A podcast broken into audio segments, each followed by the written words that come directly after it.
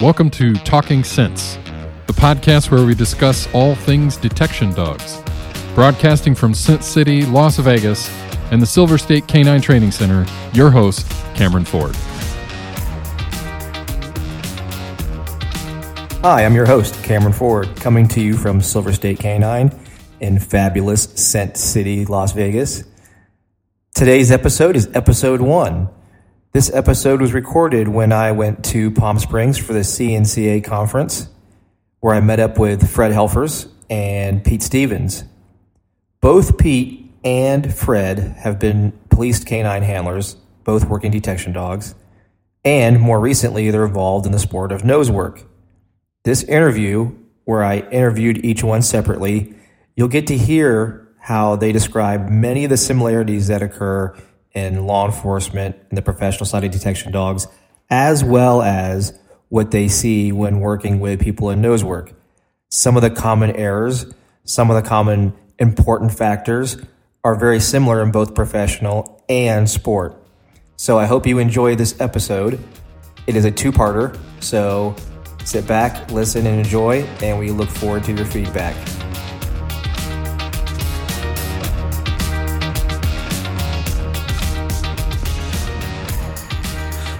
Hello, everybody. This is Cameron Ford with Talking Sense. We're here for another segment from the 2019 CNCA uh, and Canine Nosework Combined Conference. I am here with my guest. This, this time it's Fred Helfers. Fred has been both a law enforcement officer, canine handler and detection, as well as he's become well known these days in the canine nose work world, uh, being involved in the sport and educating people on a lot of things in, in uh, detection in that realm. Fred, how are you doing? Very good. How are you? Good. If you could give everybody a little bit of a background for you, just for our listeners who may not have heard of you, what you've done, how I knew you on the professional side of things, Sure. and then uh, what you do now. All right. So, um, I was a police officer for a total of about 28 years. Uh, 25 of those years being with an agency up in Everett, uh, Washington. And uh, during that time, I had the fortune to uh, uh, write a proposal and get assigned a drug dog, which led to um, more experience with drug dogs. And before that, I was I had been training bird dogs, so it was natural that, being uh, that I had one of the first drug dogs in the Pacific Northwest, that I fell into training drug dogs, which uh, eventually led to operating a, a, private facility for training uh, police officers for. Uh, uh, not only drug detection but accelerant detection and then uh, other forms of detection too for about 22 years uh, during the time I was a police officer. Um, that led to interesting training concepts such as working with insect detection dogs and accelerant detection dogs. So my passion was always and still is very much detection dogs, not bite dogs, Sure. but detection work. Sure. And today, I know you sp- you focus a lot with the individuals that compete in nose work. How have you seen that evolve during your time? That you, and how many years you've been involved with nose work now? Well, I was uh, um, kind of asked to join and, and uh, uh, work with uh, Canine Nosework people back in 2012.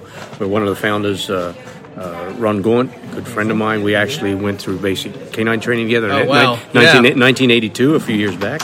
And um, uh, he asked me to come and watch some training with Amy, uh, which I did, and I was uh, really taken in by it. Uh, uh, it wasn't so much the dogs as it was also the passion by the handlers. Absolutely. So since that time, 2012, I've been involved in canine nose work and teaching a lot of seminars, uh, not only in the United States but Australia and Sweden and uh, Denmark. Uh, uh, so uh, having a lot of fun. So, one question I always ask all my guests, and what or how have you seen science and psychology over these years, as long as you've been in it too, infiltrate the detection dog world? How have you seen it become more relevant? Well, if we go back to my early years, uh, 82 through say 90, um, very much uh, the modality training I was trained in was like with the U.S. Customs detection dogs program. Um, very good program, I thought, and uh, very good in terms of uh, instructional training the dog and the handler, but very little science based. So you jump ahead, then you go up into the 2000s, and actually right before that, and then all of a sudden the SWGDOG comes along. Yes. So I was uh, I was invited to with my uh, uh, cooperation of uh, Dr. Ken Furton that I, I've known him. Uh, he presented a lot of our uh, canine seminars. Um, I was invited to join as a membership in 2005 for SWGDOG and participated in that through the. Uh, um, I think it was together for seven, eight years, you know, before it was uh, the funding ran out. Uh, but we did a lot of good work.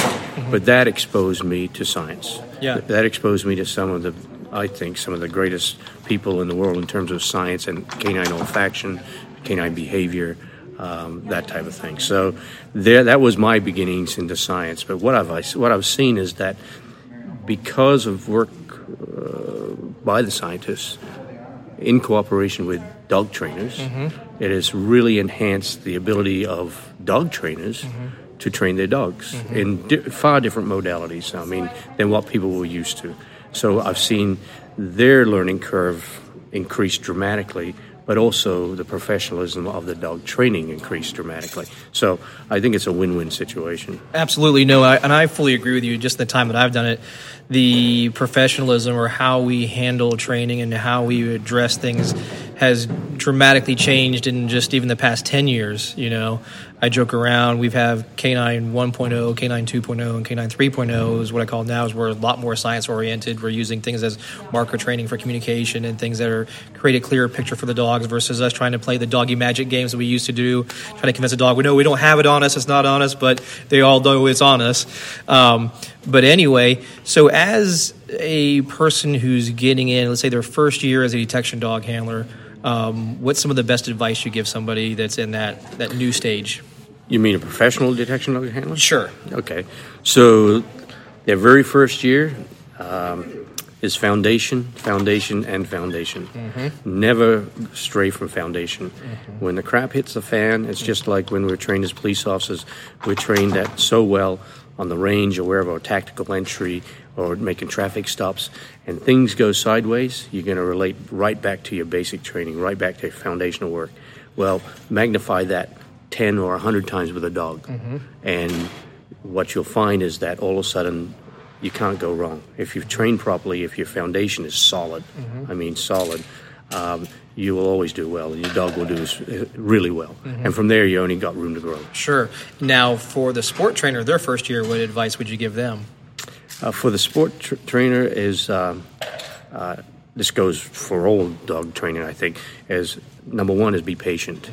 Don't expect your dog to do things that other people are doing that have had two, three years experience with you, and that, that's common. I see that they have three to six months experience, and all of a sudden they think they're ready for this big trial that's coming up, uh, when in fact that the dog may be ready, but they're not ready. Yep. You know, so it relates back to the professional world of foundational training. Sure. So, but also a lot of patience. You know, be patient with that dog because that dog that, that is your companion, that dog that is your best friend and is with you 24 7 uh, and um, sleeps on your bed, goes for walks with you, travels in your car, but also has one of the best devices ever for olfaction, which is a nose.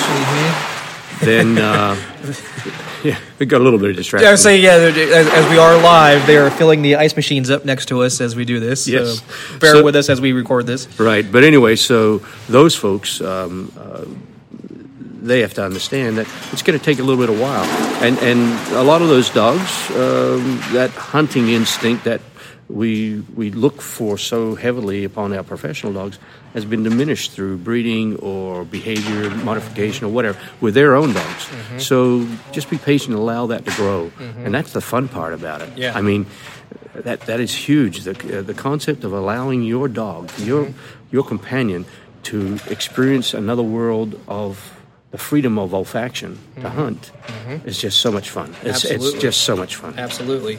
So one of the things that people obviously talk about uh, quite a bit is the importance of teaching alert or the importance of teaching hunt. We both know have or, or searching have a high value. What would you do first? What's the first thing you work with? Is it the hunting or the search part of it, or is it teaching and final response? Well, in the professional world, um, the way I was trained is we, you know, we basically back chain and we teach a final response. Mm-hmm. Okay, and there's a variety of reasons for that. I mean, you're on schedules for training dogs and putting Sure. dogs out. If you're a vendor, et cetera, et cetera, and you got a class coming up, and you got to make sure that dog's ready before, you know, or if you're doing green dog, green handler. But in the sports world, okay, I truly believe it's important they teach their dog, they allow their dog to learn the freedom of the hunt and develop those techniques that have been, you know, uh, squashed or diminished um, because they, you didn't want that type of behavior. Allowing that dog to hunt 1st it's it's introducing odor is so easy, as you know. Yes. Okay, and do you really need a final response in the sports world? No. I don't think so either. Yeah. Okay. If the handler learns to watch their dog hunt, Yep. and when they get to an odor for which they've been introduced, Mm-hmm. give a change of behavior, and that might simply be just a little quick look by the head. Sure. That might be uh, a sit that they do automatically or Yep. a down. Then take it Mm-hmm. because, uh, as you and I know, there's a lot of competition that where those dogs are so intense. Mm-hmm. You know, little um, Shih Tzus, little uh, um, Pomeranians, Pomeranians, yeah. or uh, the best one that I you know, truly like, and I'll make, most probably make a lot of friends, Sure. are the Papillons. Yeah. They are hunting fools out there. They really are. They just they simply amaze me. And of course, we got the tried and true labs and shepherds and mals and, and great dogs in, in the professional world. Uh, Springers, excellent dogs. But allowing that dog to hunt brings back all of that. Uh, that natural drive, that natural uh, ability to go and guess what? Have fun. These dogs, uh, and I've seen it with shelter dogs. I've done uh, some programs where we've uh, I've gone in and volunteered and, and just did a little bit of nose work, introduction Yep. to these shelter dogs, and it brings them out of a shell. Absolutely. and it helps overcome those environmental issues that may have got them there in the first place. Yeah. So it's a phenomenal program. It really is. At the end of the day, when those handlers go home after a session, and that week they are training. Actually playing a game, Yep. which, by the way, we do that in fresh, professional world. Sure, absolutely. You know, by the end of the day, all they're doing is enhancing that dog's quality of life mm-hmm. and their quality of life. Mm-hmm. It's a win-win situation. Absolutely, it really and, is. And you brought up a good point about the final response. The as I've done both sides of the equation now, both sport world and in the professional side of things. Obviously, the professional side of things, we are we're looking for a demonstrative alert that a handler and and, and even obviously in most cases the legal side the judge could look at a video and say yeah i can tell that dog's alerting. Where in nose work the handler the response is very minimal sometimes from the dog but the handler knows their dog so well that they are able to call that alert. You know like you said that's not going to work on us the legal side of things many times. And we in the legal side of things also articulate all the pre-alert behaviors along with whatever our defined final response is. But yeah that was one of the things i had to get used to was i was very used to those very strong you know very clear alerts by a dog in the working world. And then i go in the sport world and I'd see the slightest little move, and the handler's like, alert, and they're right, but I was shocked because I could barely see it myself. Yeah. So, it, it, and a lot of times I know in our world we get really heavily focused on, well, the final resp- response needs to be this, and it has to be that. And the one thing I always pass on for people to understand is when it comes to the professional side of things, it's a demonstrative alert. It's something that you can easily articulate and demonstrate and meet the legal scrutiny.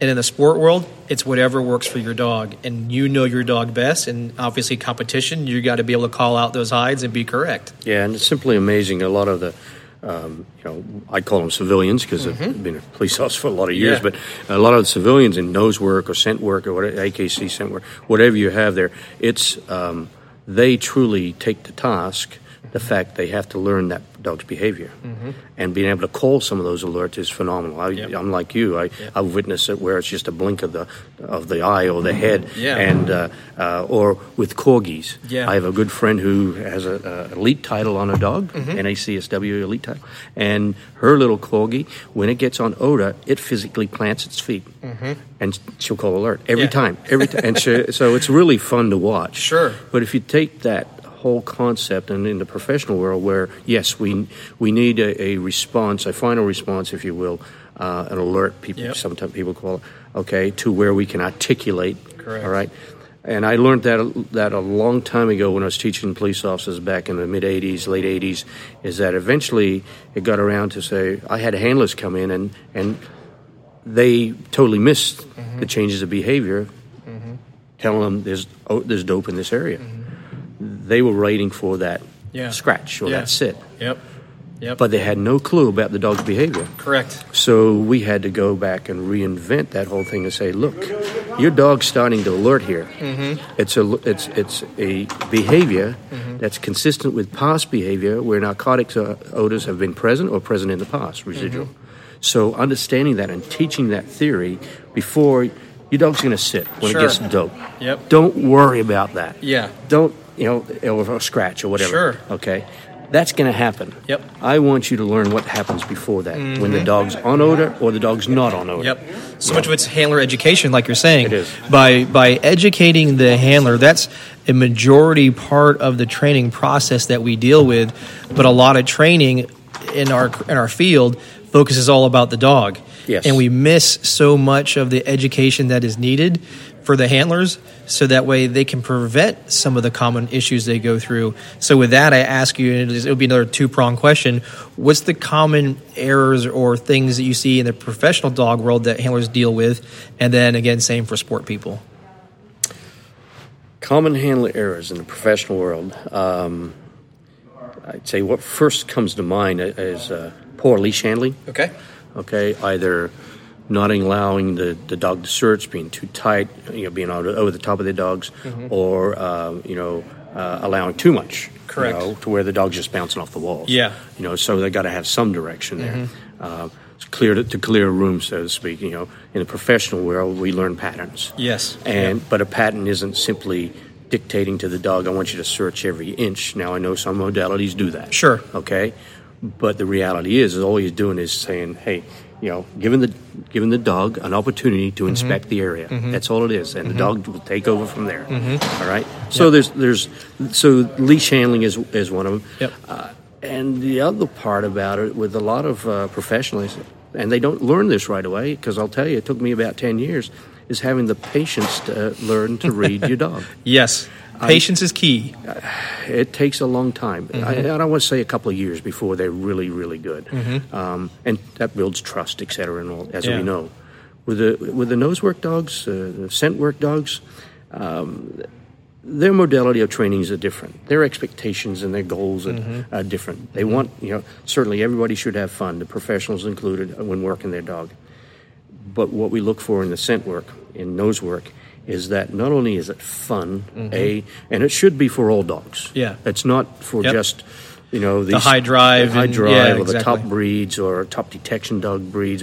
It's for every dog out there. Mm-hmm. I've I've worked with dogs that were had three legs. I've worked with dogs that are blind and and deaf. Mm-hmm. Yes. and I've Yep. Mm-hmm. and I've worked with older dogs. Nose work brings out the best in some of those older dogs. I think it in, increases their.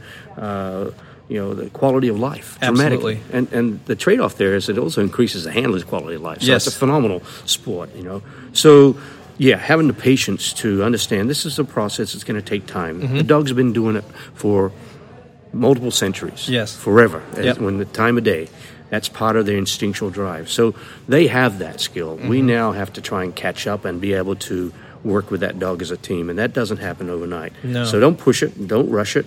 Enjoy the ride. Enjoy the fun you're going to have Yep. uh, with nose work, and I think. You know, it opens up so many doors. you know. Absolutely. So I saw something on your website, and this is just a question based off what I saw, and you can explain what it is. There's a photo, and it's basically a solo cup with like a string coming from it, and it's hanging down. I- explain what that is and how you use it. All right, okay.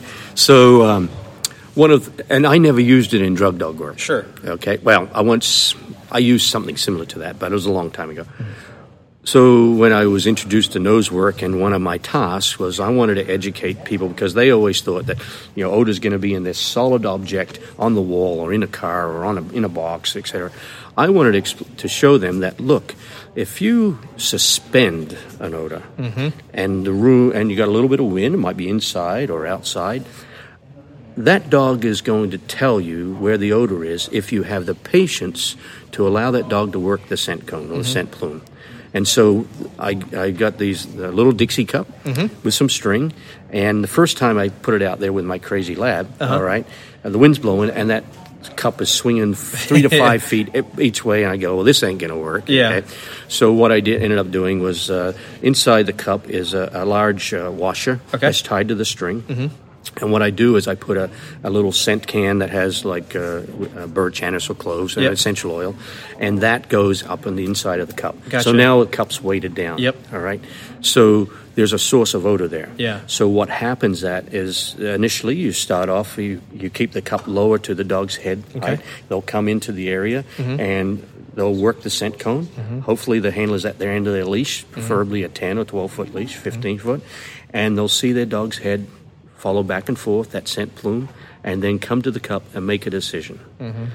Does the dog at that point tell the handler here it is, or does a dog take that further step and stick their nose right up into the cup to, and go to source? Mm-hmm. Nine times out of ten, that dog, if the handler's patient, goes right up the cup to the source Yep. and then comes out and looks or, or gives some sort of response, Yep. and the handler goes, "Oh my God, look at that!" Yeah. and I go, "Your dog does that every day. It, we just we just graphically demonstrated this. Sure. So now we can teach a dog to do a low hide, Yep. Mm-hmm. independent, being affected by the winds and currents, or we can do a high elevated hide, Mm-hmm. or even little dogs getting on their back feet and dancing to the source. Yeah. it's really demonstrative, and and to uh, the average nosework handler, it's very impressionable. Sure. No, and, and like I said, I saw that on the website and I thought to myself, what a good novel idea.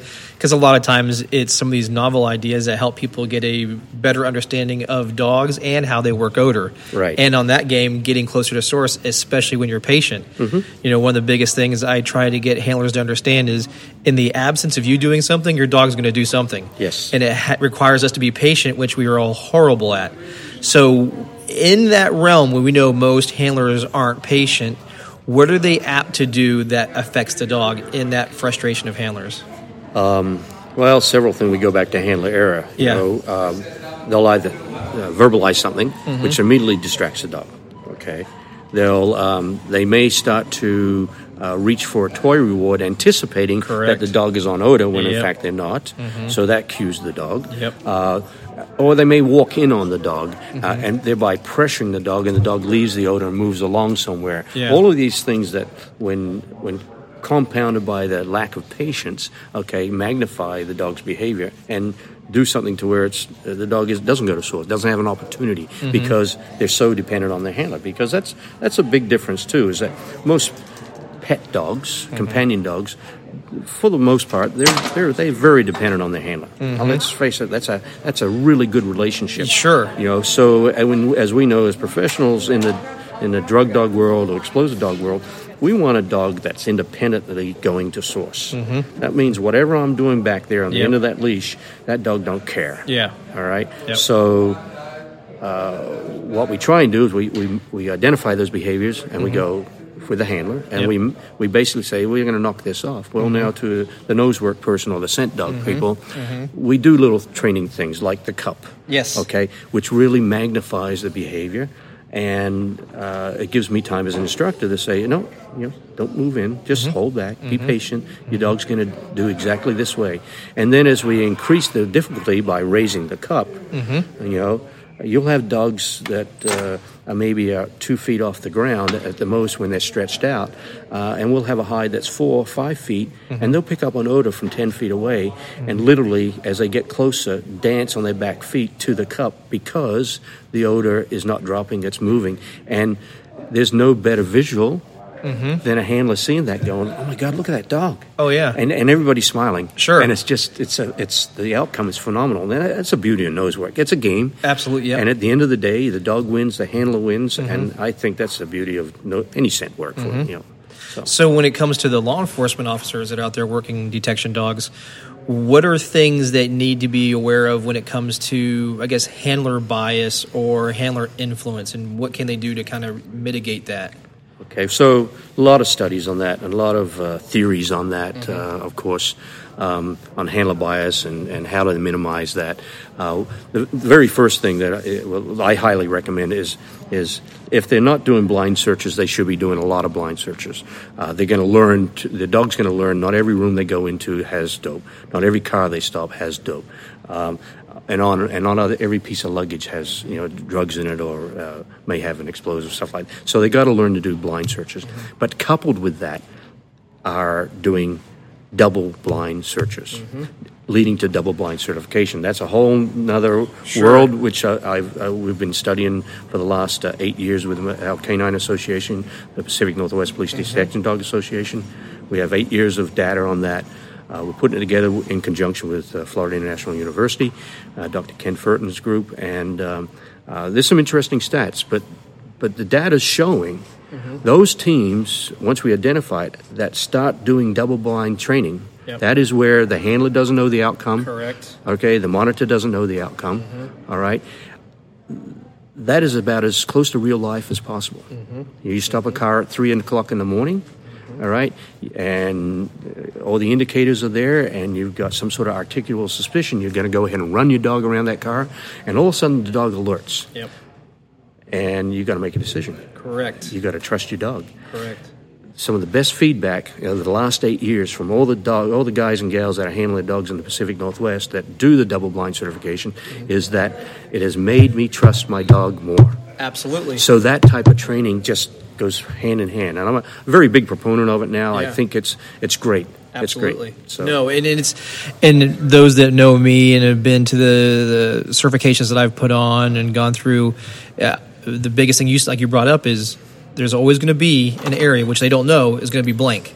And the handlers that can walk out of those areas and tell me there's nothing here are the handlers I have high trust in because, like you bring up, it's easy to find odor, and is I, I understand handlers that you know they can read their dogs when it comes to the especially in on typical training setups. But when you throw in a controlled negative in there at them, that throws them off. And then on top of that, conducting blind and double blind searches really increases, like you said, that trust of that team. Mm-hmm. Because when they're given that critical task, when it comes to that Fourth Amendment search and seizure right, they will know they, they're much more confident in yes my dog is correct. There's nothing here. I trust him. Despite that, drug enforcement officer was like, "No, we needed that." They told me I know there was dope in that car. All those different things that uh, can unduly influence somebody, and their dog's going, "Nope, nothing here," and they back that dog up, and they know, Yes. "Yeah, there's nothing here." So, in, in addition to that, it's also helps. You, you told me before you, you agree, agree with this, which I'm sure you do.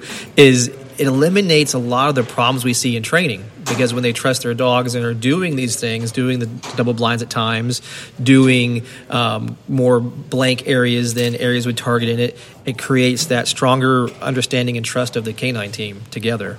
Right, it builds trust. There's no doubt about it. Builds confidence Yes. of the handler, Yeah. and the confidence goes down the leash. Yeah. Yep. You now you have a confident dog, you have a confident handler, you have a great team, Mm-hmm. and those situations where it's three o'clock in the morning, the wind's blowing sideways, Mm-hmm. you got a vehicle stop, and you go. There's something out here. This, this, nothing, something isn't right, and you got this articulable suspicion, you know. So you get your dog out of the car, and you come up, and uh, you go, you know, Sook, we'll find it. And that dog runs around and then all of a sudden locks up, you know, uh, on the back uh, trunk area or whatever, and just locks up and gives you a solid stare or sit response, whatever the response, you know, Yeah. train response is, you know, and that because you've handled the dog with confidence, Mm-hmm. the dog has gone out to play this game with confidence, and what a team! I mean, and uh, you know the results are usually good. You know? Yeah, no, and and the same goes for you people in nose work that have also I've run into. They used to freak out when they would come to some of my search areas because I would give them three or four rooms with nothing in it, mm-hmm. and they weren't used to that. They were used to a lot of fines in whatever space, and the best thing I got to do to them was the same thing that we just talked about was when they went through it, they end up being more confident because as you, I'm sure you've seen on that side, they're competitive, and when they're competitive, they want to be able to trust their dog so that way they can call the right alert. And then the tough part is when they've gone two or three rooms deep and they haven't found anything yet, the second guessing clicks in their head. Yes. Is it this spot that I saw my dog sniff at longer or what have you? And but when they've gone through it and they see it and they, they really do get that, wow, I can trust my dog. I have confidence. I when I go to trial later on and if I get, you know, one room or two rooms deep and haven't found anything yet, it's not the end of the world. That's exactly right. Yeah. So- So, that confidence goes a long way, as we know in the professional world. And and what it does, I I, I truly believe double blind testing, uh, certifications, or and blind searches, uh, what it, that trust that that comes from doing that time after time. Okay, it it teaches us and uh, to be a better team. Mm-hmm. You know, and uh, so I started the program off. You asked the question, "What is, what are some of the best uh, practices a, a handler could have?" Well, it, it all falls back to learning and being solid in your foundation. Yep. So Absolutely. that's where it's at. Yeah. I mean, Yeah. and so whether it's professional or nose work. So once they put those two and two together, Yeah. oh my God, they're skyrocketing. They're just going good, you know. So, and I don't care if it's a it's a, a hellacious, you know, Labrador Retriever that's Mm-hmm. out there kicking butt, or a Springer or a Mal, you know.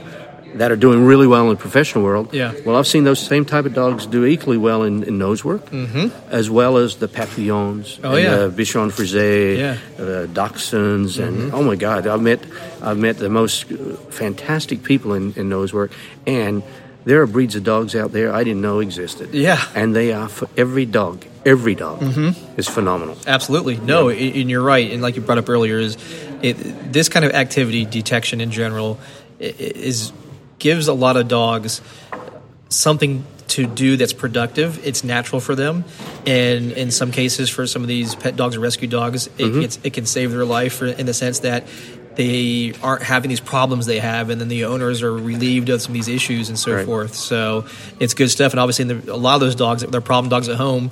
Became professional detection dogs that we've all found and used as a bomb dog or a Exactly. drug dog. Many of our listeners may have a dog that was rescued from someplace that is now a uh, a bomb dog or drug dog. So you know this is why I created obviously this this podcast was to kind of celebrate that fact and help each other out in this detection community. So and on that, what uh, one number one, how do people find you? You know, what's your your website or email address they can contact you? Okay, my website is uh, pretty clear. It's www.fredhelfers, H-E-L-F-E-R-S dot com. You know, uh, pretty creative. That's my name. That- that's my Makes name. it easy, yeah. and what kind of things do you? I know me and you are going to see each other in a few months in, Yeah. Uh-huh. in May at the Pacific Northwest Canine Association's uh, conference. Uh, what other events do you have coming up? Uh, well, from a nose work uh, event, uh, uh, I have some training coming up in uh, Austin, Texas, and uh, right after that, we have a nose work camp. Uh, oh, no, right after that in Pennsylvania, uh, Pittsburgh, and then uh, we have a no- nose work camp in Georgia, and then I fly out to uh, Denmark and Sweden for some some international nose work folks. And I'll tell you what, those people are just as passionate and uh, just as dedicated with their dogs as, as uh, we are in the United States. Perfect, perfect. Well, again, I thank you for coming on. Obviously, we'll be we'll be in seeing each other again here soon. And people that are uh, are looking to to find Fred, you have his website, and on his website will be these different events you go to. So, everybody from CNCA out here in Palm Springs, thank you for listening to Talking Sense. It's okay to be nosy. Do you want to attend America's largest police canine training seminar? Well, make sure you head to HITS, which is held this year in Chicago at McCormick Place, August 13th through the 16th. HITS is America's premier canine seminar, the largest, most diverse canine training event in the United States. This year is HIT's 13th year of coming together. Are you a canine trainer, handler, or supervisor? This event is one of the best in the nation that brings together all the professionals within our industry, offering classes in a variety of different areas to ensure all of our attendees get the best, most diverse education. Check out hitscanine.net, that's www.hitsk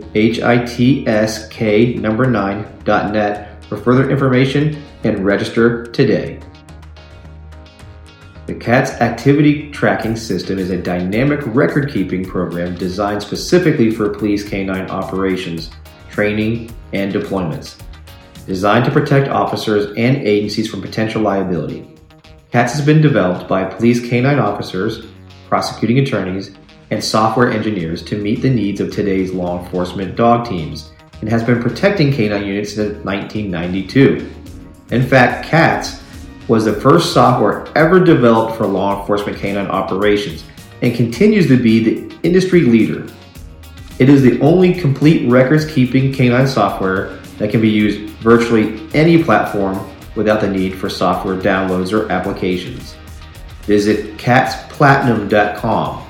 That's K A T S P L A T I N U M dot com. This episode was brought to you by Silver State Canine. Silver State Canine is one of the nation's premier canine training facilities. Are you somebody looking to have a professional career as a canine handler? Then attend one of our handler courses. Are you currently a handler and looking to become a canine trainer? Then attend one of our Train the Trainer courses. We also offer a variety of fully trained detection canines. Are you the sport of nose work? Silver State Canine also has you covered. We offer a variety of nose work classes and nose work seminars. For further information, visit our website www.silverstatecanine.com. That's www.silverstatek the number 9.com. With me now is my next guest, Pete Stevens. Pete has been a police canine handler for 17 years, and he's been quite diverse in that. He's had detection dogs and dual purpose dogs, and Pete actively now is in the scent dog sport world where he's been a judge, trainer, and what have you.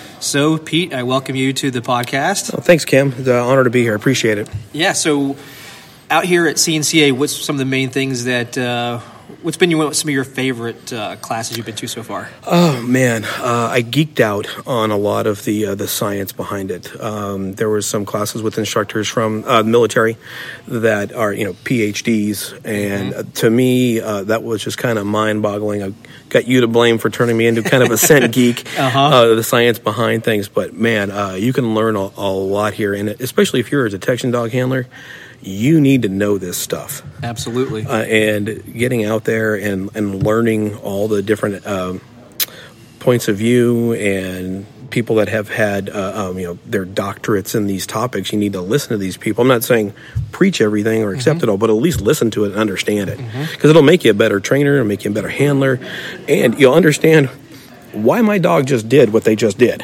absolutely and obviously all the years that you've been doing police canine how have you, this is a question I ask every guest, how have you seen science and technology, or sorry, science and psychology enter the detection uh, world in the recent times? Like, actually, it's not even just going, going to the detection world of things, but uh, for me, my first exposure to a, a science, I guess, for was very rudimentary. Um, we had uh, switched trainers uh, with my agency. Um, I had a, a, pretty stubborn Dutch Shepherd. Uh, we'll say he had some outing issues. Yeah, to put it nicely. Uh-huh. Um, and uh, um, I, we had been doing a lot of compulsion with this dog. And we switch trainers, um, and the new trainer comes in and says, Hey, uh, we're going to do some outing work. Go grab your tug toy. And I kind of went, What? tug toy? Why? Yeah. he's he's going to do what I told him to do. He's like, No, just just go do it. Yeah. And, you know, we, we do our exercise, and he's like, Okay, now. And I give my dog his command out, and he goes, I said, here, held the tug, and wow, he came flying back to me, went to position. I made it fun. So that's where kind of I started learning about, hey, there, there's more to this than mm-hmm. the old school way we did it 20 years ago yep. by adding so much negativity to it. And, mm-hmm. and, looking back at that, now I remember watching my dog dance away from me with mm-hmm. a decoy. Yep. And thinking, okay, uh, me, I was like, no, he's just being a jerk. But now, sure you know, all these years later, I look at it and I'm going, oh, I'm taking away uh-huh. that toy that I just told him to go bite, and he just worked so hard for. Yep. Which switched it, uh, my thinking now, because with the last patrol dog that I had, it was really awesome to see that when he saw me coming up, how his grip got deeper, mm-hmm. and he got empowered by me approaching because he was like, you know what, now you're in trouble because here comes dad. Yeah. Oh, yeah. You know, so switching over now to the detection side of things, you know, from uh, the scratching, Mm-hmm. you know, the active scratch, which you know um, apparently command staff doesn't like when you Yeah, do one. generally.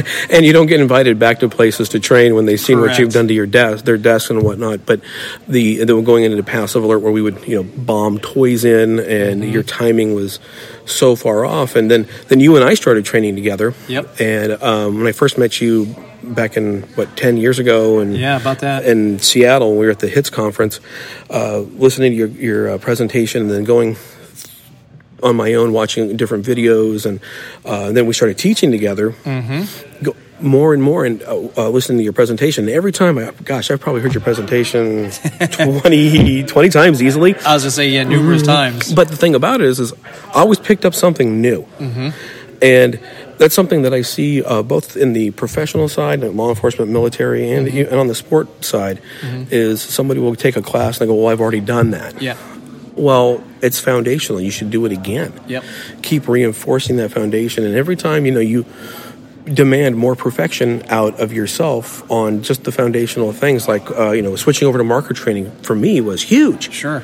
You know, it allowed me to communicate with my dogs with the timing so mm-hmm. much better. No matter what kind of an athlete you are, you are not going to bomb in a tennis ball. Where with and, and dogs are so perceptive Yep. of you know the timing of things. You're you but giving your marker word or your mm-hmm. clicker or whatever you mm-hmm. decide's best for you Yep. Um, communicates that so much clearer. Absolutely.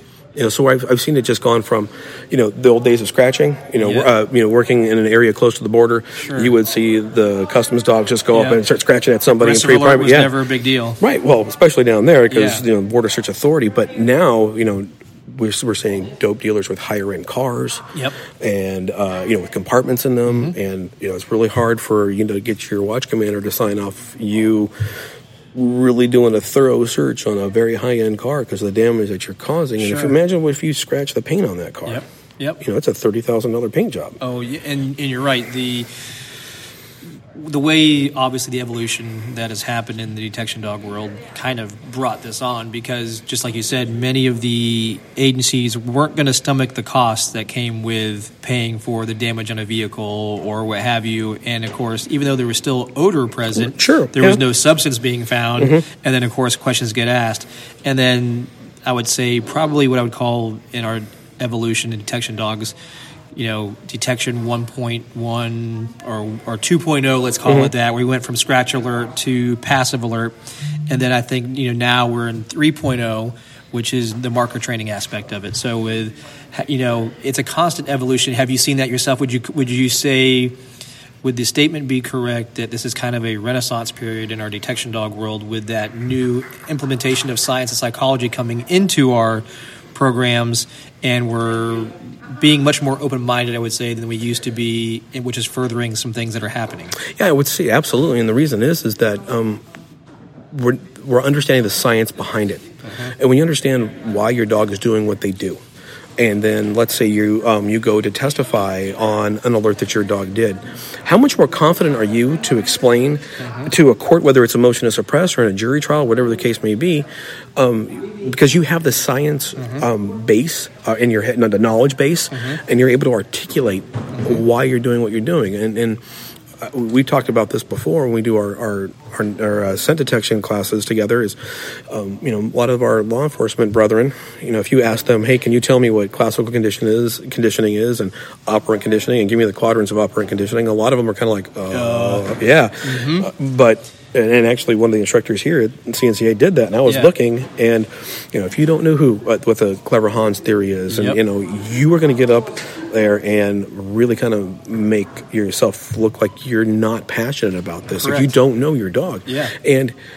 my suggestion for a lot of things is become a student of your craft. If this is what you're doing, you need to know it inside and out. You are the the expert. You need to know it. Last time i checked how many dog handlers were forced to be a dog handler Oh, we all volunteer for it. exactly Oh, so if yeah. you volunteer we put in for it. Yes. We interviewed. and by doing that you should take it upon yourself to go learn your tra- your trade craft Absolutely. learn your skill set learn the reasons why your dogs do this why they respond a certain way what's the best way to communicate to them without having constant issues that we typically see that come from poor handler communication, which causes, which we can also define as cueing. And if a handler makes one change, all of a sudden the dog is now not really tracking what's going on. They're busy tracking you versus working their environment and finding and you know, looking for odor. Sure, and one of the other things too, I think uh, um, that we we always stress on is patience. Yes. You know, we get, uh, um, oh, I'm going to fix that problem in this training session. Uh, no, you're not. Um, you might mask it for a little bit, but it's going to rear its ugly head a little bit later. Yep. And there's a process for it, and you you need to have a a training plan. Go to somebody who's competent, mm-hmm. have a training plan, and know that yeah, there's going to be some deviations in it, but you got to have patience. It's a dog Yep. and when the more patience you learn having with your, your dog, the more patience that you're going to have with yourself as a team, the more effective you're going to be because you're going to be conflict free. Mm-hmm. The dog's going to want to go to work. Yep. You know, you're not Yep. constantly going, come on, where, you know, you're out of the way. You know, and that's the other thing, get out of the way. Yeah. you Oh, know, get out of the way. We went from going from six foot leashes where we, you know, almost had a traffic lead, you know, check here, check here, check here, to now, you know, when uh, one of our training partners, uh, Elliot uh, Zebley from Mm-hmm. retired from LAPD, um, and he works with us often, you know, he gave me my first eight foot leash. I'm like, what, what am I supposed to do with this? Yeah. You Oh, know, yeah. But now I'm like, you know, any chance I get to cut my dog loose, Yep. I don't want to be anywhere near him. I don't want him to. Now, granted, yeah, there's a time I need to go. Okay, we need to come back over here Yeah, and check in- over here, correct. Or, or if the environment, like on the side of a freeway, you're not going to Yep. do an off lead search, or at least I can't. Yeah. But getting out of my dog's way and letting my dog um, tell me, like we we have a little saying, which is, "You don't ask your dog questions." Yeah. you know, we don't say, "Where is it?" Yes. You know, because I, went down that slippery slope. Sure. Yep. No, and you brought up a great point when uh, Andy Wyman was here. We had a great discussion with him, and he brought forward a excellent point with all the media content that's out there. We all tend to focus on a specific thing in that media context. So, whether it be a YouTube video or a podcast such as this, whenever a trainer is discussing something, a lot of times that trainer is focusing on that specific part of the mm-hmm. sequence Yeah. and we focus on that specific part too much and then you forget the other things so for example what i'm meaning is we say hey let the dog figure it out stay out of the dog's way well a lot of people have been doing that which is good but they do it to the point where they don't get involved at all Right. Oh, yeah, yeah, there is and, that, and yes. they need to still you know an important thing is you are still a team so Yes. yes we may have the dog scan and work an area off leash or on its own initially but you still need to get in there and make presentations and your presentation should be fluid and natural not when all of a sudden your dog goes to odor and you know odor is there then all of a sudden you start doing the tapping and they're like come on nothing here right you're going to stay there Right. because then that itself becomes a cue because the only time you're doing that is when the dog is on odor right Yeah. so the the important thing is as people listen to these different uh, pieces of advice or, or training um, information, whether it be like I said through the videos and so forth, is that you still understand the context in which it's in, which is a lot of times it's very specifically focused to a topic, but you still are a team. You still let your dog do its job, work, but you still have your pieces, which is be involved, present productive areas, ensure the dog was thorough in its area. It's, it's it's very similar in both either the the patrol side of the house or the detection side of the house, and it's you know dogs don't clear, people do. You know, so um, now a dog will when we use a detection dog to clear a room or whatever. Okay, you got to make sure that they've got to the corners. They've they've covered as much as you can possibly do. You know, uh, a thing I like to use is like you know use the dog to search four dimensionally. You know, we do three dimensionally, but that dog's got that nose and. Um, the, as a narcotics dog handler, for me, I had to learn. You know, th- I had to unnarc myself. Mm-hmm. You know, oh, it's always in the nightstand. Oh, you know, oh, there's, Yep. there, you know, the meth pipe's over there, so you know, mm-hmm. okay, so Yep. you had to get out of that mindset, and mm-hmm. and, espe- and being down by the border, you know, you guys, we get guys hiding stuff inside cement, inside this, and you're like, oh, my my my dog alerted to that, and Yeah. you know, like like, well, it's a brick, and then you somebody goes, well, let's break it break it open, and there's the dope sitting right there, so. You know, you got to have that open mind to go. Okay, odor could be mm-hmm. anywhere Yep. and then it's your job to get your dog's nose in that odor plume and get them to source. Yep.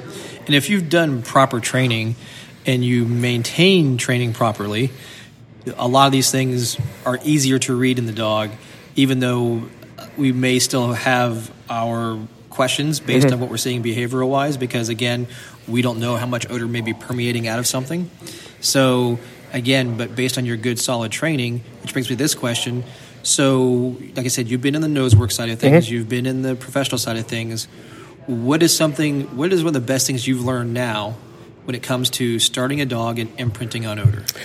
Uh, you know, f- for me, it, I, I, especially with puppies, I love doing puppy work. Mm-hmm. Um, and there's many different schools of thoughts. And, you know, some people are like, oh, you can't train the dog until they're six months old, whatever. And I'll get calls from people and they say, oh, when should I start training the puppy? And I go, well, when did you get it? And they go, mm-hmm. two weeks ago. My answer is two weeks ago. Mm-hmm. You know, um, I like to start getting them, especially puppies, getting them imprinted right away. Because, oh, man, they will amaze you. Yeah. You know, they are they're they're so capable of being able to. Uh, um, they do a lot more than we think they can, Mm-hmm. um, and their their ability to learn uh, at such a young age. Correct. It's amazing, that, and you learn all the different signs, like a, how a puppy will look at your face Mm-hmm. and. They recognize the facial expression. That's what they do. In the study that was done, where, where how they look at your eyes and they watch your face expression. That's the first thing that they do, Yep. and they stay focused on that, and they can pick up on those little things. So they they can learn so much. And I didn't think it was possible. And then you and I were talking a little bit, and Yep. then we did. Uh, I did some behavior shaping with a, a, a corgi. Believe it or not, a friend of mine sends me a text message like, "Hey, you better get over here. We're going to kill this dog," and just for fun, I Yep. was like, "Okay, you know what? I'm going to do some some behavior shaping here. Yeah. just the clicker." Within probably, I would easily say 15, 20 minutes, we got Yeah. this dog going, this puppy going across a room, putting its paws on a bucket, turning all the way around, and then running back and coming to a sit, all on uh, just sh- on shaping. Yeah.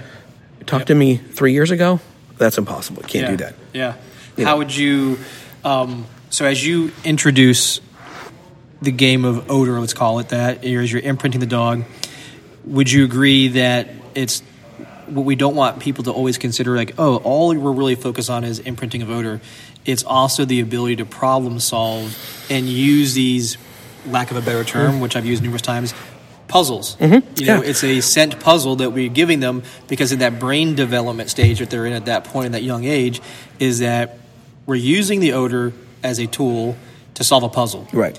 And then as we develop training later on, where they get to that more solid training age, we because laying that foundation that Sure. you're talking mm-hmm. about by creating scent and using a puzzle to you know locate that odor, even though that puzzle is pretty not complex, it's a Right. very basic system, but it still requires a dog to solve that puzzle in order to be successful. That and then in turn has the dog being able to, as it becomes older, find success quicker. Exactly. And I think it builds more confidence in the dog. It builds more confidence in the hand as a, as a team. Correct. So you are so much more confident with your dog. It- the hardest thing to do as a handler is to walk out and go, I got nothing. Correct. You? That's one of the hardest things. You have any handler You know? walk out of a space, no matter how big it is, and you go, "I don't have anything." Right. And but to understand that, hey, I'm not saying there's nothing in there mm-hmm. Or any of those target odors are in there. I'm just saying my dog did not get its nose into any kind of odor plume, and therefore I didn't see any changes in behavior. We ran it the best we could, but I didn't see any changes in behavior. I'm going, okay, you know, we need to do it. Uh, or, uh, we need to do it again or something like that, run it a second time or whatever the case may be. And I, I usually don't like to run things a second time, but based on, you know, hey, so, oh, the back window was open. All right, let's, let's kind of change that. You know, maybe that was a change in environment. Um, but f- the building of the confidence in a team, it, it takes a lot of chutzpah to say, Yeah. I got nothing. Yeah, and and my number one thing as an evaluator, I'm doing certifications is there's going to be an area that's a controlled negative, and I have strong confidence in teams that are going through certification that can clearly say there is nothing there. Versus the ones that can tell me where all the hides are at, because I know they, their dogs are good, their dogs can find odor, but it requires that team confidence that when that person goes through that area and comes out and says nothing found, when we were talking about, you know, we delved a little bit into the sport world things a little bit, uh, and I really enjoy um, doing training and evaluating with the, the, the scent detection people on the sports side because you will see things where they'll walk into a room with that dog and they'll one lap around or whatever and like, nope, clear. And it's not a question mark. Yeah. It's like, clear? Yeah. Yes. No, it's a statement. It's clear Yep. and they walk out 100% confident. You know what? That was great. Yep. That was really good. I only see that really in the law enforcement side from like really senior teams. Mm-hmm. You know, guys that are very, or that exception of the rule where you've got a guy who maybe is a, a, a a- an officer that's got a dog maybe a couple of months in, and they really get it. You know, all of a sudden, those are people that just really understand animal behavior, uh, um, and it's animal behavior in general. Uh, you know, you start learning uh, uh, about those things, and guys, some some guys just get it. You know, and you see to have that confidence to say, "I'm." I, I didn't see any changes in the behavior. So, on that, what would be a good description for our listeners of a confidence building game that you can do with your dog, no matter whether you're a professional or you're in nose work? Um, what would you say, or what would you think of as a good confidence building game for canine teams? a lot of blanks. Uh, uh, blanks are are hard and they're frustrating for people because a, a lot of people keep training multiple finds. I'm not saying you don't need to train multiple finds. You do, absolutely, you do. You need to, you know, have a very good broad spectrum of, you know, a, a long, long search with one hide. Yep. But then maybe you need a, a very short search with, you know, several hides in it. Sure. But then to have that blank and having the confidence to cause that blank. So varying it up, but hey, you know, and it starts with knowing the changes in behavior. Okay, and if you can recognize those changes in behavior, whether it's okay, it's an interest in a novel odor, Yep. and if you look at it, and it's a novel odor, say a, a food distraction in a box, you know, and that's one of the neat things about doing what we do together is we'll put the food, we know it, and we get to watch 30 dogs run through this, and yeah, they'll have an interest in it, but then you see the change in behavior of an interest of a novel odor or something where they uh, are changing behavior in something that's a novel behavior, not the target odor. And then we get to the target odor. There's a definite excitement at the target odor. The food odor, whether whether it's uh, or distraction, whether it's food, pet smells, all that stuff. There's an interest, but when it's a target odor, there's excitement Correct. because all those little- the the the brain of the animal is like going, oh, I found it. What I want is coming. You know, they get that that release, the anticipation of that the reward, unconditioned response Right, that they exactly. Yeah. big science words. Yes, yeah, that's exactly. exactly, what it Yep. is. So that's exactly what it is, and and, and you you can't train that. You can't change that change. You can't train that change in behavior. Mm-hmm. You sure as hell can observe it though, and if you learn to observe it and call it correctly and go, okay, that's just interest in something, but that's not excitement. That's not what I normally will see. That's the the big confidence thing for me is hey, here's a video of a novel odor, and here's video of a target odor. Look at the difference in your dog's It's an excellent behavior. tool. Look at it. Just just study it. Are there going to be variations? Yeah, it's a dog. Mm-hmm. Okay, but if you learn generally, like okay, the the excitement's there. All that the, they paint that whole picture for you, not just oh, little sniff on a seam of a box or whatever. And okay, yeah, sure, they're interested in it, but that's not a, an alert and a change in behavior. That's just hey, I'm going to sniff them because isn't that what we're training them to do? Like if you set up a set up a blank area, and I love doing this as an instructor. We set up a blank area, and it's fairly big, and you see a, a handler with a team come through, and they've got a, a, a dog that sniffs the seam of a box, and they come out, and you go. How many did you miss? And they go, Oh, I missed the one that's on the cart. I go, Well, what'd your dog tell you? Uh, you know, they left. Well, m- maybe your dog knows something. Mm-hmm. You know, hey, they, they sniff. Weren't we training them to do that? Yeah. Just because you sniff doesn't mean that it's the target odor. They you were tr- Correct. Understanding that difference is, is again for new handlers can be obviously very difficult. Going where my dog's interested in something and it's sniffing that versus that sniffing behavior they see at target odor, which, as we both know, is that you're talking about is very different types of behaviors prior to as they come up to mm-hmm. it. Obviously, something with a very animal-ish smell, whether it be cat urine or other dog urine or what have you. The dog's body language and behavior is different when it smells things like that versus when it's target odor that you've Right. trained. And handlers really need to get into the nuances of their dogs, and a lot of them do. But still, when they're first starting out, we understand it is very difficult to see that in that stage of learning as a handler. Right. So, on that, what would you say? What's the best advice you'd give a new handler, somebody within, let's say, their first year of detection dog handling, regardless of its sport or in the professional side of things? What's something that you would give advice wise with your experience? I would say for two things. I would say um, patience, which we kind of talked about already. Absolutely. And the other one, which was really hard for me for about the first, I just passed my 29th year in law enforcement, um, humility. Yes, being willing to take Right. the criticism and the pointing out stuff, but being humble about what you where you're at, and, and knowing that you, know when you watch video of yourself and you already you know making excuses for what happened quit making the excuses. When we do uh, a lot of the detection training stuff what we do with especially the sports side of the house i can honestly tell these handlers that you know you're making the same mistakes i did. There's no difference you know and having the humility to go yep i made that mistake it's like oh yeah that was that's the great thing about the sport side is that they're they're like oh i didn't know that that's great we tell that to the cops you're like oh you don't like me because and you're like uh no buddy And, and, and unfortunately, we talk about it because that side of things, both sides of the house can have egos Oh, and things like that. I, I think, you know, obviously the mentality and difference between being paid to work a dog Mm-hmm. And where the people that are involved in, in sport are paying. Paying, you know, they're paying to be Sure, a handler in a yeah. sense. So they're, the levels of, of passions can vary, but both sides are still very passionate Oh, about their dogs. Um, but with that comes, I would say, more often than not, it's harder for us in the professional world to deal with a mistake. Mm-hmm. You know, we hold ourselves to a very high standard, and when we feel we're not making that, that sucks. well it's the the- well it's, it's you take it personally Absolutely. you know and then you take the the criticism and it's constructive criticism and, and, and it can be put out uh, um, one of uh, my mentor is very good at giving you criticism and being very humble about it our training partner elliot is the most mellow calm guy but will just tear you a new one you just don't know you got it Well, I'd love to have him on the podcast because he's got one of those voices for radio. Mm-hmm. Oh, that- absolutely. so when he's telling you how bad you suck, you're like, oh, it's Oh, yeah. okay because Elliot's telling it to me in this way, and this the tone of his voice is so nice and calm and relaxing. But meanwhile, he's got that look on his face like, come on, are you freaking idiot here? Yeah, What's going you- on? but he you know to, and, and, and to strive for excellence you know don't don't accept mediocrity Correct. You know, um, don't make excuses.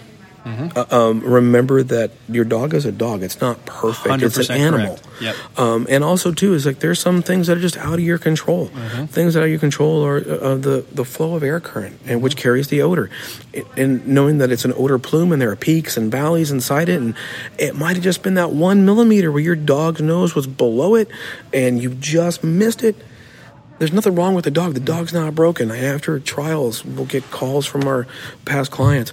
Oh my God, we got to work on this. Mm-hmm. Um, they send you the video, and you're like, no, you did everything right. Yeah.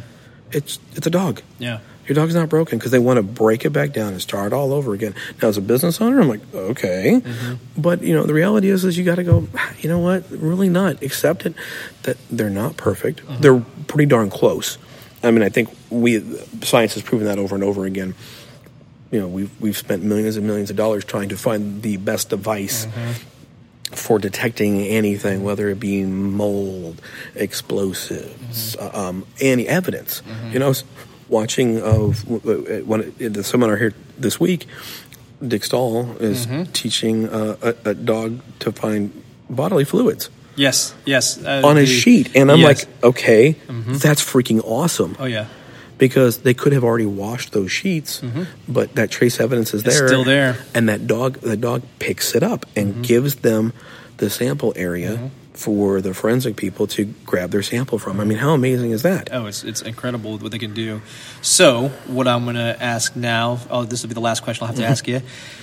You are a uh, evaluator judge Right. for the uh, Nosework sport. So, as a judge, for those that in the competition side of things, what's the best piece of advice, or I'll even open this up, what's the most common error you see from handlers when they come to trial and they're standing there in front of you getting ready to go do that search and they see you over there with a clipboard? What's something, what's some good advice you could give people that are, you know, knowing that the big thing we always talk about is difference between in street uh, or a professional side between reality searches and training searches. So on the sports side, it's training and then competition. So as the evaluator and the judge, what would you say is your best advice for people that are in that competition mode? Reinforce the f- foundations. When you're training, reinforce the foundations. And when you get into con- competition mode, um, and you, you you come up and you, you're you're gonna be nervous, but in quite in all honesty, the the ones that you see that, and I've, I've heard it some from these some of these handlers. It's great. They're like, you know what? I'm just here to have fun with my dog, and they actually mean it. they mean that okay, we had a bad day, trial wise, but I got to spend all day with my dog, running around, sniffing in a different place, kind of getting that stress of the the trial jitters, and then maybe on the next one they're going to be a little bit more calm, a little bit more relaxed. But uh, as far as for trials, before you get to the trial, reinforce your foundation. I don't care what level you are, you can be at the summit level. If you're not reinforcing the foundations from your basic, even bef- you know uh, your ORT boxes, you're not doing boxes, mm-hmm. and you're not you know that's the foundation of what you got. You're not going to excel and be really solid up here. So reinforcing the foundation is critical. Mm-hmm. Always. it, by doing that, to your point you mm-hmm. made, you'll come into that competition day being more relaxed. We know everybody that comes up to that starting line uh, with their dog and they're Oh, getting ready to go search. They're super nervous. If you go into that mindset, and it's all about mindset, people, from being a trainer in special forces, the things that we always get into things, it's a mindset. So if you can, can train yourself to have that more relaxed mindset and that calm breeds calm, you're going to walk into that event and having that proper mindset means you're calm. Your dog's going to feed off that and not be as nervous as you are, and you're going to end up having a better trial than you would being overly nervous. So build that calm breeds calm mindset, and you will perform better on a competition. This is the kind of the, the mindset that we see sometimes, and it's it's funny. So I, I've been judging for a, a person that does. She sets up some amazing trials. I mean, as as a judge, you are well taken care of. Uh, everything's really organized. The flow is great. Judge a couple of trials for this this host. Host calls me. Oh my gosh, my dog is so nervous. We got our first elite trial coming up. I'm just, oh, I just want the dog to have a really good time. I just want, you know, and we're just, I, we're just nervous. And my answer was, um, hey, did the dog send in the email or write the check to enter? And that person goes, no. I go, then they have no idea that this is an elite trial. You do. So why don't you just go in there and have fun and not care? Mm-hmm. Yeah, I know it's hard to get into these things, and the, the the enthusiasm with these people is amazing because mm-hmm. they're happy when they're 84th on the waiting list, and it's like there's a chance. Yeah. So going in there with that relaxed attitude, you know, head up, shoulders back, chest out, take a deep breath, but you're there to have fun. Mm-hmm. If you go in there and you're having a good time, your dog's going to be relaxed. They're going to feel the power. They're going to go, hey, we got this. Mm-hmm. You- We're going to run through it. Whether it's a teacup Yorkie, some high speed Malinois, or an English Mastiff that's just flopping along. But they, you know, if they feel that power behind you, they're more confident with them. And that, that goes back to having confidence as a team, you know, with making the, the, the right calls because your foundational training has led you to that. But going in with that mindset of, hey, we're here to have fun. You know, Yeah. nobody's going to die if we miss this. Correct, correct. So, um, I know some of the different things that you do in your off time when it comes to training and working with other people. Uh, first, how do people get a hold of you? And then number two, what events do you have upcoming in the near future? Um, well, the, uh, the website that we all started together uh, was our, our company is the, Sensible Canine. And Um, our seminars that we have coming up, um, we will probably be having something at Strategic Ops here this spring, um, which is a fun military and law enforcement training facility down in San Diego. Um, new building, new venue, um, being completely remodeled. Uh, that I can guarantee you will I've seen that quick. firsthand. It is multi-story too. Uh, it's it's going to be a blast. Um, so we're going to have all sorts of different other um, uh, building types. I think there's a, uh, a schoolroom, uh, a shopping center, an apartment, all in one building.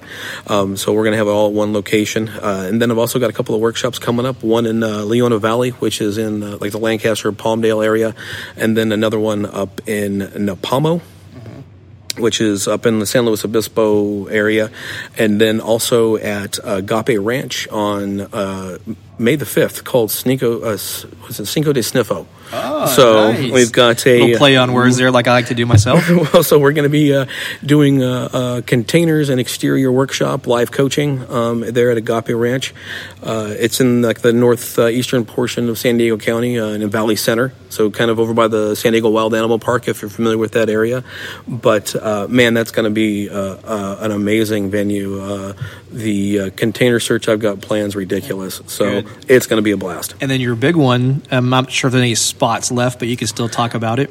I do have some auditing spots left, but we are bringing Mike Suttle uh, from Logan House Kennels. Uh, he and Megan are coming out uh, April 4th through the 14th uh, in Ramona, California, which is again in the northeastern portion of uh, San Diego County, uh, for a four day detection workshop.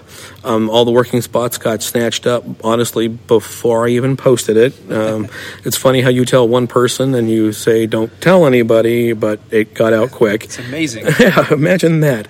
Uh, but we do have some audit spots left. Um, you'll learn just as much as, uh, you know, doing an audit spot and picking up the, the basics. Matter of fact, a couple of the people that are um, coming in working dog spots this time were actually auditors at the spot that I um, worked at the last time because, man, how much fun was that? Oh yeah, I mean, in in those of you that want to learn marker training, it's one of the best ways to go through this training because Mike brings chickens. Uh, yeah, Pete learned if you can mark a chicken, you can mark a dog. Right. And it's the old concept: if you can dodge a wrench, you can, dodge, dodge, a ball. ball. so if you're able to, and it really does teach you timing, which is the ultimate part you of know, that. So yeah, those of that, those you get to do that or see that. That's a, it's a great seminar. The, the chicken training for me, um, I've gotten to be able to do some really cool stuff, some high speed things in my career, and that actually made me really nervous. Training a chicken. Um, but I'll tell you, by the end of it, uh, I was having a ball, and I really under, uh, got a good, um, uh, clear understanding of marker training.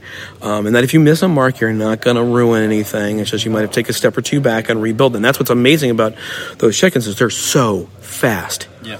They're so fast, and your timing has to be so spot on. But when you do get it, um, the, the, when you get it right, uh, you know, you're going from packing a poker chip to having them walk out to the end of a table, go around a cone, come through a tunnel, coming over in and doing a different, you know, setting out a bunch of different colors of poker chips and having them pick out the right one. Mm-hmm. Uh, it's absolutely amazing. And if you want to start getting into marker training, that's the thing to go yeah. to.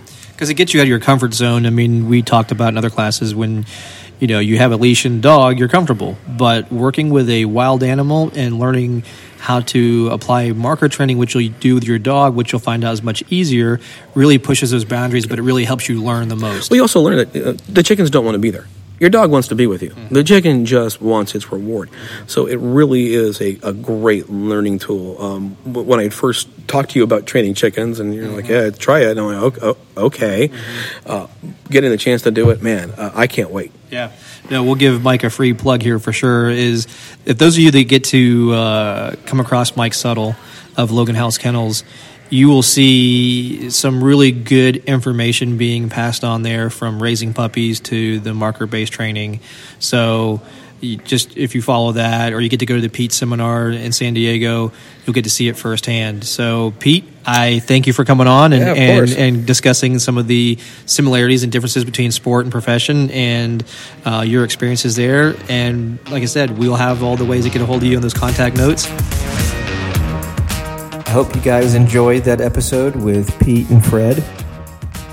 The upcoming episodes continue on from CNCA, where I got to interview Amy Herot and Jill Marie O'Brien, two of the three founders of Canine Nosework.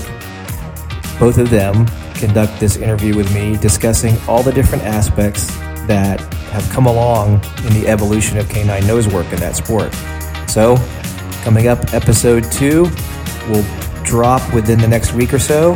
Hope everybody enjoys. If you have any comments, questions, I would love to hear from everybody. Please email me at Ford, F-O-R-D, at silverstate, the number nine.com. That's Ford at silverstatecanine.com. Send me your questions, send me your comments, tell me people you want me to interview. I look forward to it all.